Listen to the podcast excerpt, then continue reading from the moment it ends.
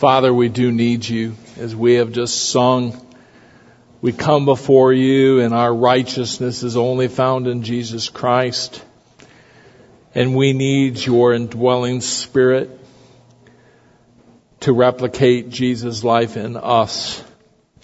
And we pray right now that you would take your word that, that tells us it's sharper than any two-edged sword and we pray by your spirit that you would teach us from it, that you would teach me from it, and change us more into the likeness of Christ because of it.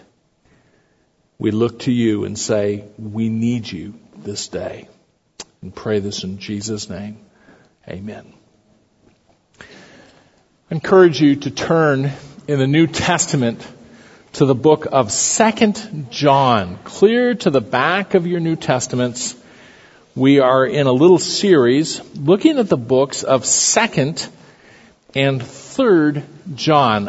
Uh, last week we looked at the first three verses of 2nd John. Today we will look at verses 4 through 6, but I'm going to read all six verses just for continuity's sake. So the book of 2nd John, starting to read verse 1.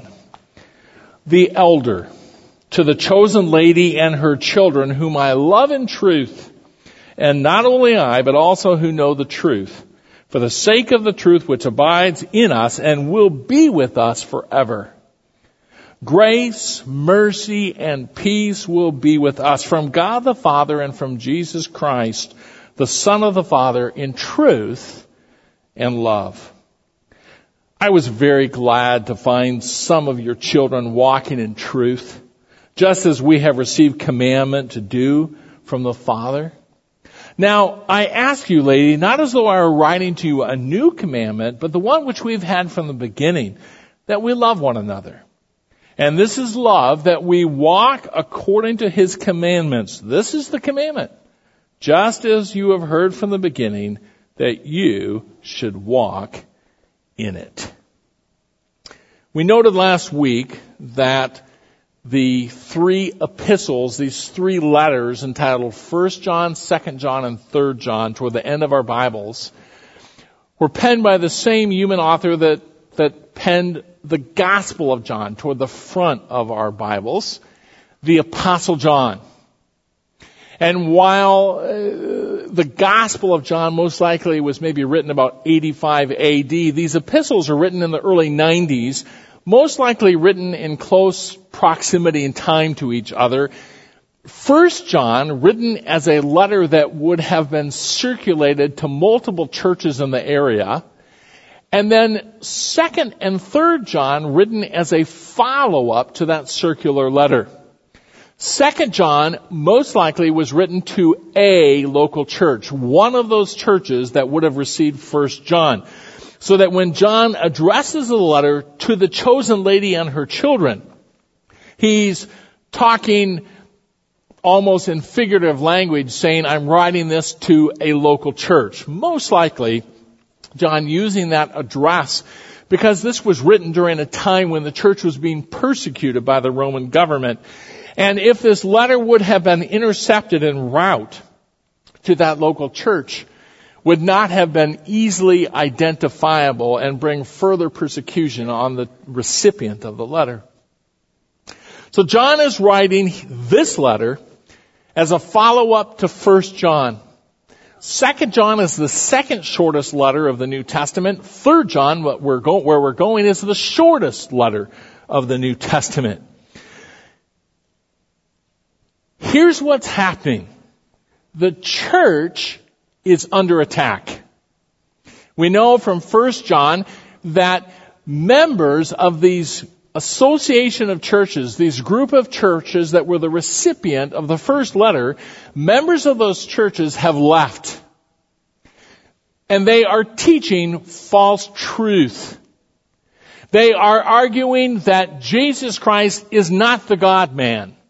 He is not the second person of the Trinity who came to earth and took on humanity, and they're arguing against even having a need for the cross.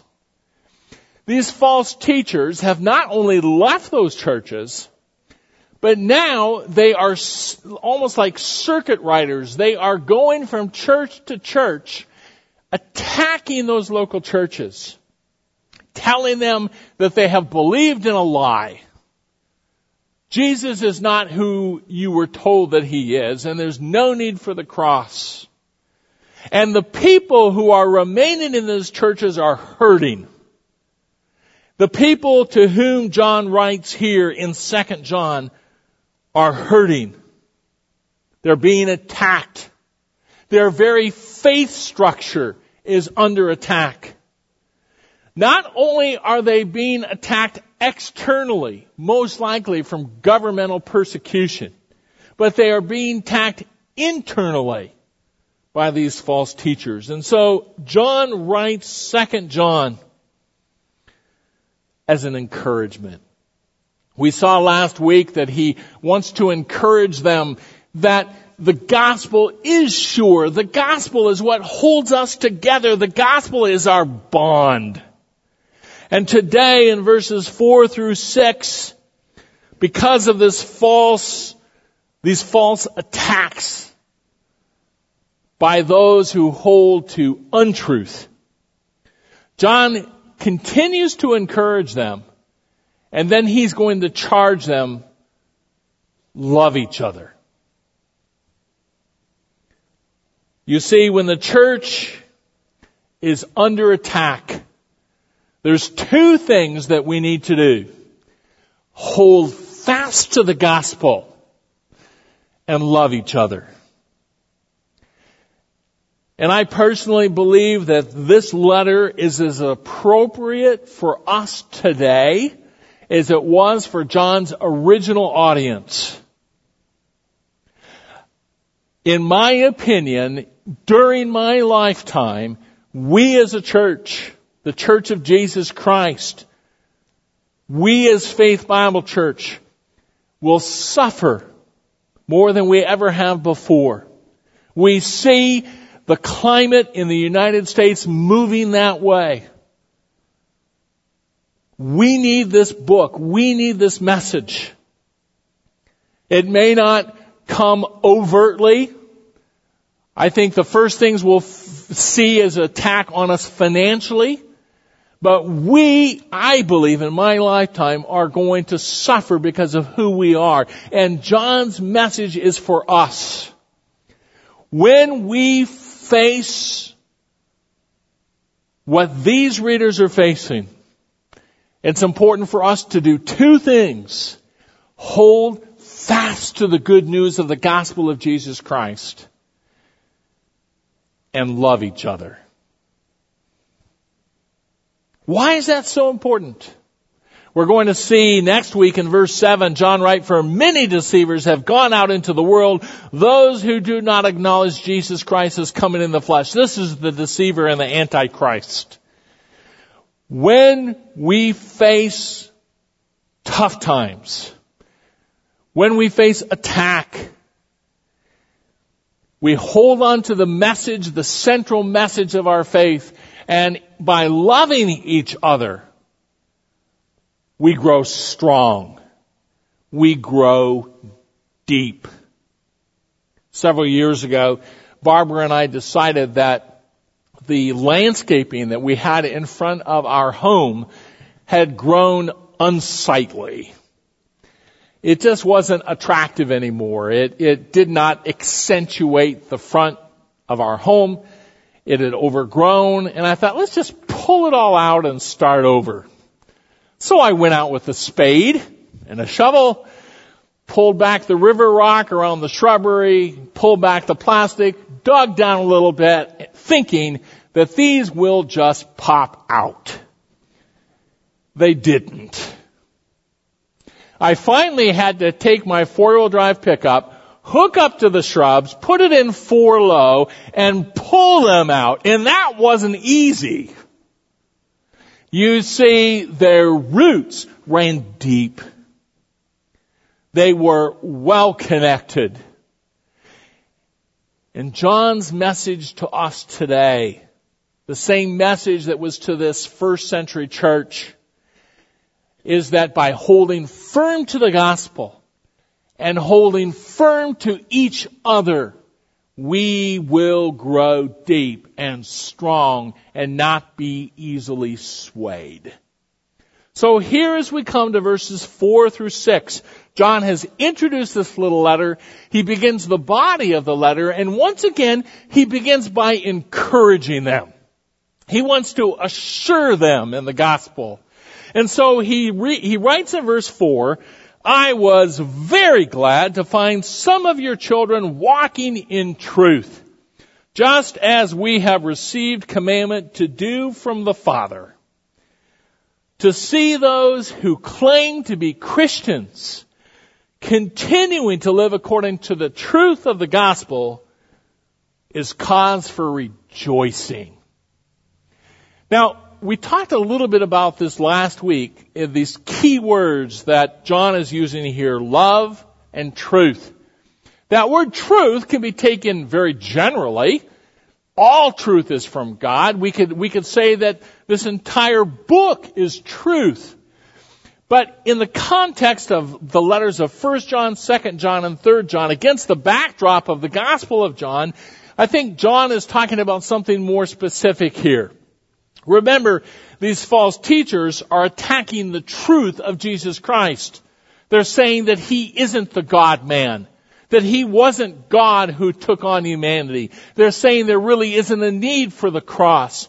So when John is talking about truth, he's focusing in on the truth of Jesus Christ. We referred last week to the Gospel of John, chapter 14, verse 6, when John recorded for us the words of Jesus Christ when he said, I am the way and the truth and the life. No one comes to the Father but through me. So when John here says in verse 4, I'm very glad to find some of your children walking in truth, he's saying, it gives me joy to see that all of you haven't abandoned the gospel. All of you haven't rejected who Jesus is. Some of you are still holding firm to the truth of the gospel. You are still walking in truth. To walk in truth means that it is their lifestyle. It is their conduct. They're living it out. In other words, the message of the gospel has been integrated into their everyday lives.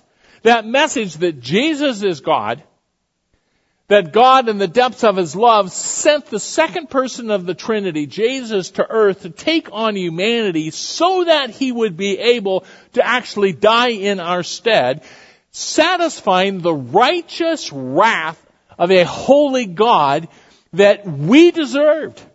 And, and Jesus Christ took on that righteous wrath upon himself, dying in our stead, and then rose again from the grave, proving his claim to be God. And here, John is saying, you believers in this local church have remained in that truth.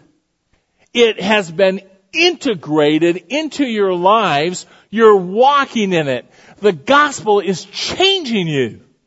It has an effect on you that we can see. I, and it brings him joy. He says, I was very glad to find some of your children walking in truth just as we have received commandment to do from the Father. Now, what's John referring to there? Just as we receive commandment. When do they receive commandment? I think the closest answer to that question is found in that first epistle of John. Remember, we're saying that second and third John are written as an addendum, as, as a follow-up to first John. And if you look in the verses that we read at the beginning of the service, first John chapter 3 verse 23, it says this, This is his commandment, that we believe in the name of his son, Jesus Christ, and love one another just as he commanded. You see, that's the same thrust that we see here in 2 John. We hold on to the gospel. We believe in the name of his son Jesus Christ and we love each other. And so here John says, we've received this commandment to hold on to the gospel, to believe in the name of Jesus Christ. And it gives me joy to see you doing it. It gives me joy. We live in an era of side by sides. You can't open a magazine, look at the internet, look at a television show without seeing a side by side comparison, like a before and after. This is what I looked at before I took the miracle weight loss drug, and now this is what I look like. Or this is what my kitchen looked like three months ago. Now look what it, what it, it, how it appears. It's gorgeous. And we look at those side by sides and say, that's impressive. Now those are externals. How much greater is it to see the reality of transformed lives side by side? Now, Three months doesn't do it. We can't say, here was Pastor Steve three months ago, here's Pastor Steve today. May not look as good as it did three months ago. But when we look at the side by side over a period of time, we can see the transforming power of the gospel of Jesus Christ. You see, when we truly put our faith in the person of Jesus Christ, believing that He is God, that He died in my stead and rose again from the dead, when we finally come to that point where I'm not resting on my own abilities to earn merit with God, but am solely resting on the cross work of Jesus Christ, at that moment, a myriad of things happen to us. When we put our faith in the person of Jesus Christ, the Spirit of God comes into us and lives in us and starts to transform us, making us more like Jesus Christ. We are clothed with the righteousness of Christ, meaning that at the moment I put my trust in Jesus, as the Father looks at me, He doesn't see me as a Savior. He just sees me as a righteous man or a righteous woman, not by our own merit, because of the righteousness of Christ. He transforms how we think. He transforms what's important to us. He transforms our actions and our heart attitudes so that if we look at our life when I first became a Christian and do a side by side down the road, even though sometimes that growth is slow, we have promises in God's Word that He allows things into our lives to bring us into conformity with Christ. And sometimes it's hard, but He's transforming us by the power of the gospel through faith in Jesus Christ. And here, John is saying, it gives me joy.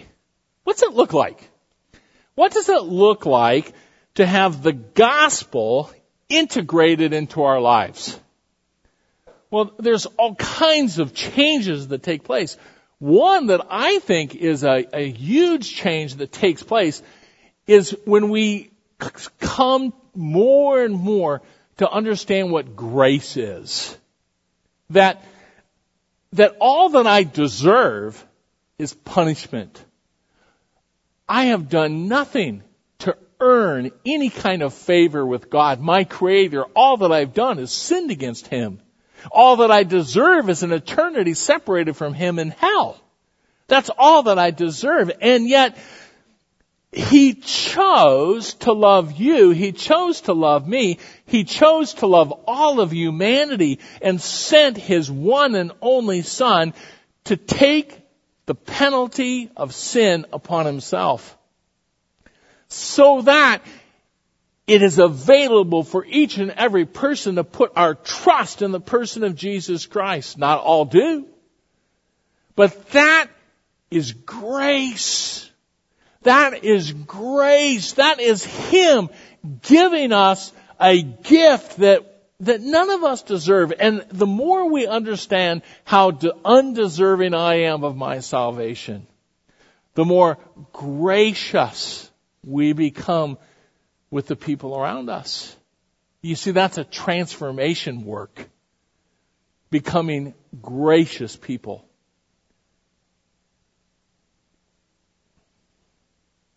When I'm walking according to the gospel, I stop viewing people according to lists.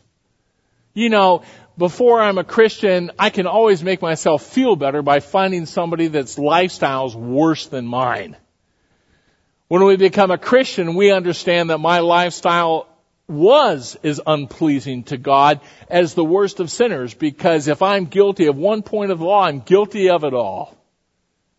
And I stop trying to compare myself with other people to make myself feel good because the only person I can compare myself with is a holy God. And when I do that, I don't look very good.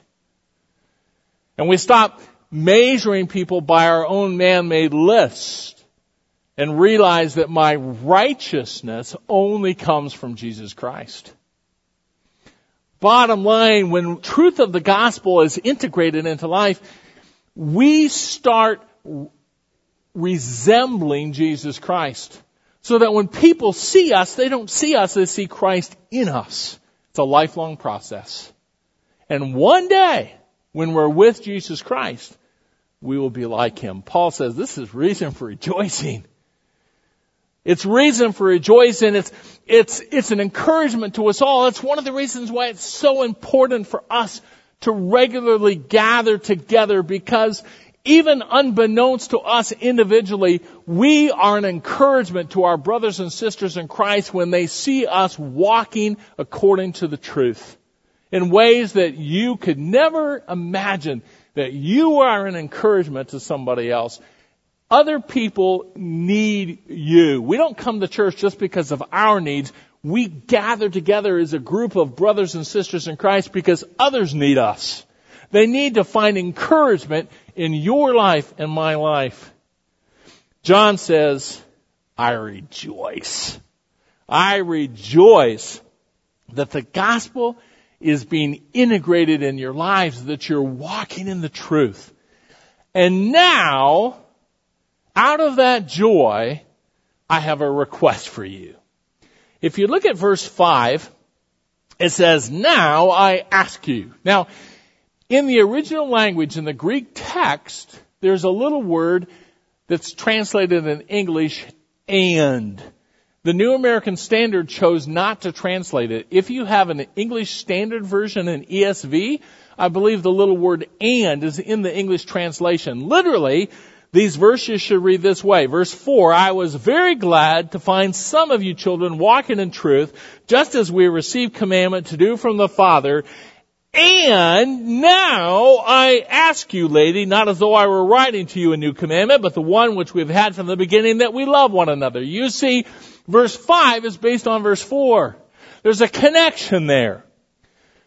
John is saying, since you are holding firm to the gospel, since the truth of Jesus Christ is being integrated into your life, that you're being transformed, now I have a request for you love each other.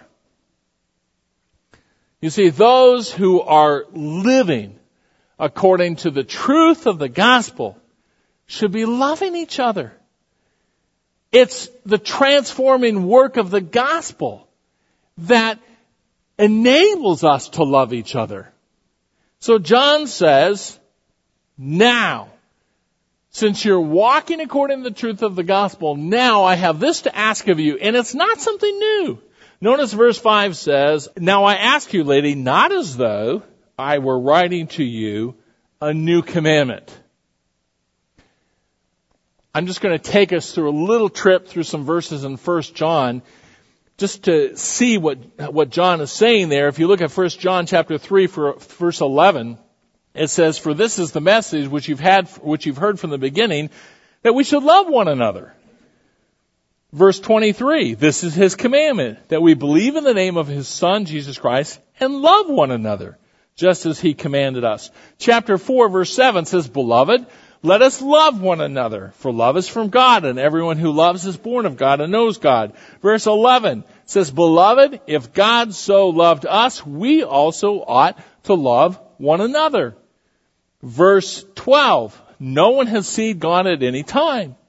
If we love one another, God abides in us and His love is perfected in us. John says this isn't new. You've heard this before. In fact, he goes on in verse 5 and says, not as though I were writing to you a new commandment, but the one which we have had from the beginning. And I think what John is referring to is clear back to when we first believed in Jesus. When Jesus was in that upper room, the night in which he was betrayed, teaching his disciples, we can read clear back in the Gospel of John, chapter 13, verse 34, Jesus saying these words, a new commandment I give to you, that you love one another.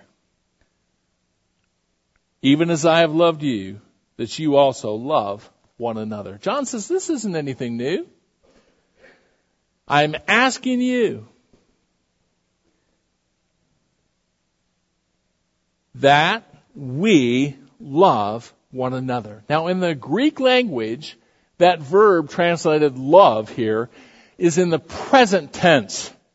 It means that it has a continual action, a, a durative, uh, for the duration. That's why in this second main point, I worded it, those who live according to the truth of the gospel should be loving each other.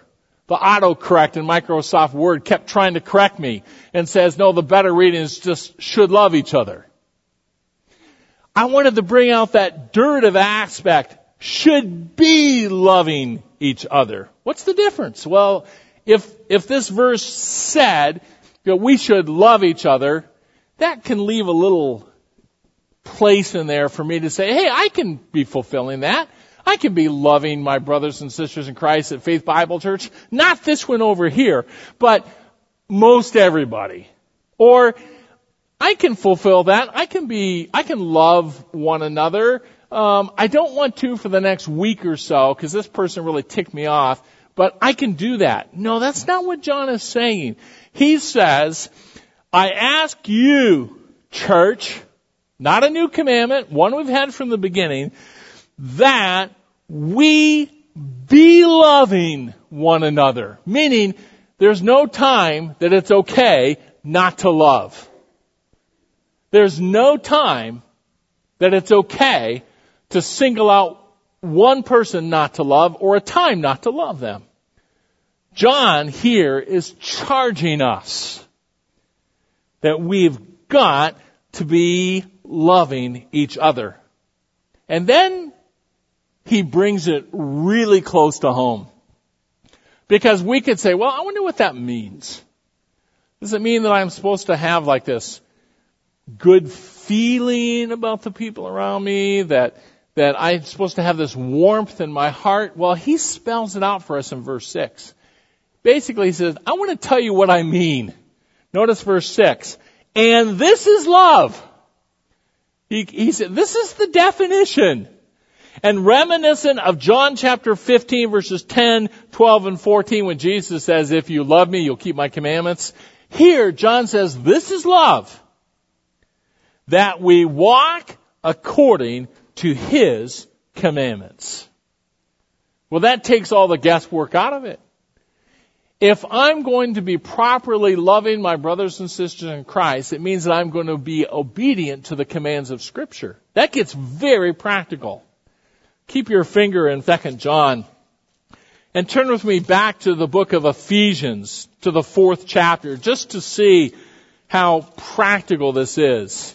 For example, in Ephesians chapter 4 verse 29, the apostle Paul writes, let no unwholesome word proceed from your mouth, but only such as word is good for edification according to the need of the moment so that it will give grace to those who hear.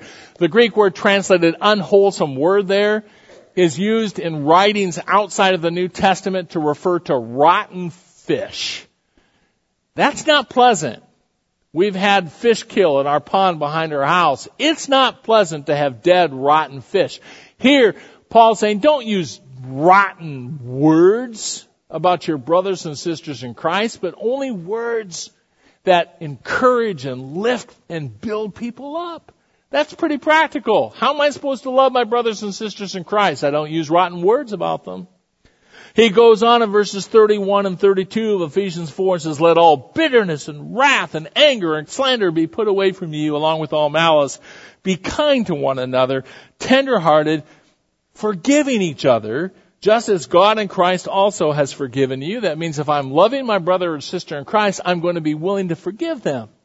And if that hurt is really deep, because the person who hurt me was very close to me, and I, and I don't even have a desire to forgive them, that means I go to the Father and I start saying in my prayer life, Father, I don't want to forgive them. Please start giving me a desire to even start the process and then start praying for the person who hurt us. And God will give you forgiveness. So here, John is saying in 2 John, I'm so glad it makes me so happy. I'm rejoicing that some of you haven't abandoned Jesus Christ, that you're staying firm in your commitment to the gospel, that the gospel is being integrated into your life. And now I have this charge for you. Because of that, love each other. We see that same pairing that we see in 1 John chapter 3 verse 23. This is his commandment that we believe in the name of his son Jesus Christ and love one another just as he commanded us. So John here says in verse 6, I'm going to spell it out for you. And this is love that we walk according to his commandments. This is the commandment, just as you heard from the beginning, that you should walk in it. Now, the original language says walk in it. If you have a new international version, it says walk in love. That's probably what the it is here. It makes the most sense connected with verse 5. It could be a reference back to verse 4, walking in truth, but the close proximity would say, and it makes the most sense in context, that John is saying this. This is love. If we're obeying God's commands to us, we'll be loving our brothers and sisters in Christ. And this is the commandment that we've heard from the beginning that we should be living it out, meaning we should be living out loving each other.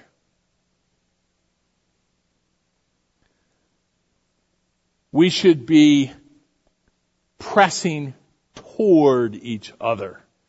Remember the context here? These are hurting people. They're under attack. And the reason why I chose to take us through 2nd and 3rd John is that I believe these are appropriate verses for us today as we look at what's happening around us in our culture. It's a reminder that we should be doing two things. Holding fast to the message of the gospel and holding fast to each other. If you follow world news and if you follow economic news, this last week was interesting. About midweek, one company's slow downward trend caused panic across the markets. Walmart announced this week that in 2016, they project to be down in their profits by 12%. When they announced that, the stock went down 10% in one day. For the year, it's down 30%. And they announced that they are raising their minimum wage for employees to $9 and by February it'll be $10. And that they are going to spend money on fixing their stores so they're more attractive to people and spend money developing more internet infrastructure so they can compete in that whole world of things. But because of lifting the wages for their employees and infrastructure spending, they're going to be down in profits by 12%. What happened? Everybody ran away 10% drop in value, in stock market value, stock value in one day. You see, when investors heard the bad news, they ran away. John is saying, when you hear bad news, run toward each other. It's the time that we don't abandon each other, we run toward each other. There's no greater thing that we can do when we face hardship and trial than to do two things. hold firm to the gospel and hold firm to each other. We need each other. And when we do those two things, hold firm to the message of Jesus Christ and hold firm to each other, we are just like a plant that's going deep rooted. And we are grounded. And we can withstand greater storms than we ever imagined that we could. John here is encouraging us that we who live according to the truth of the gospel should be loving each other. Father, we thank you for this message of 2nd John, for the reminder in it that when we face hardship, there are two things that are more important than any other. To hold firm to the truth of the message of the good news of Jesus Christ and to love each other. I pray this in Jesus' name. Amen.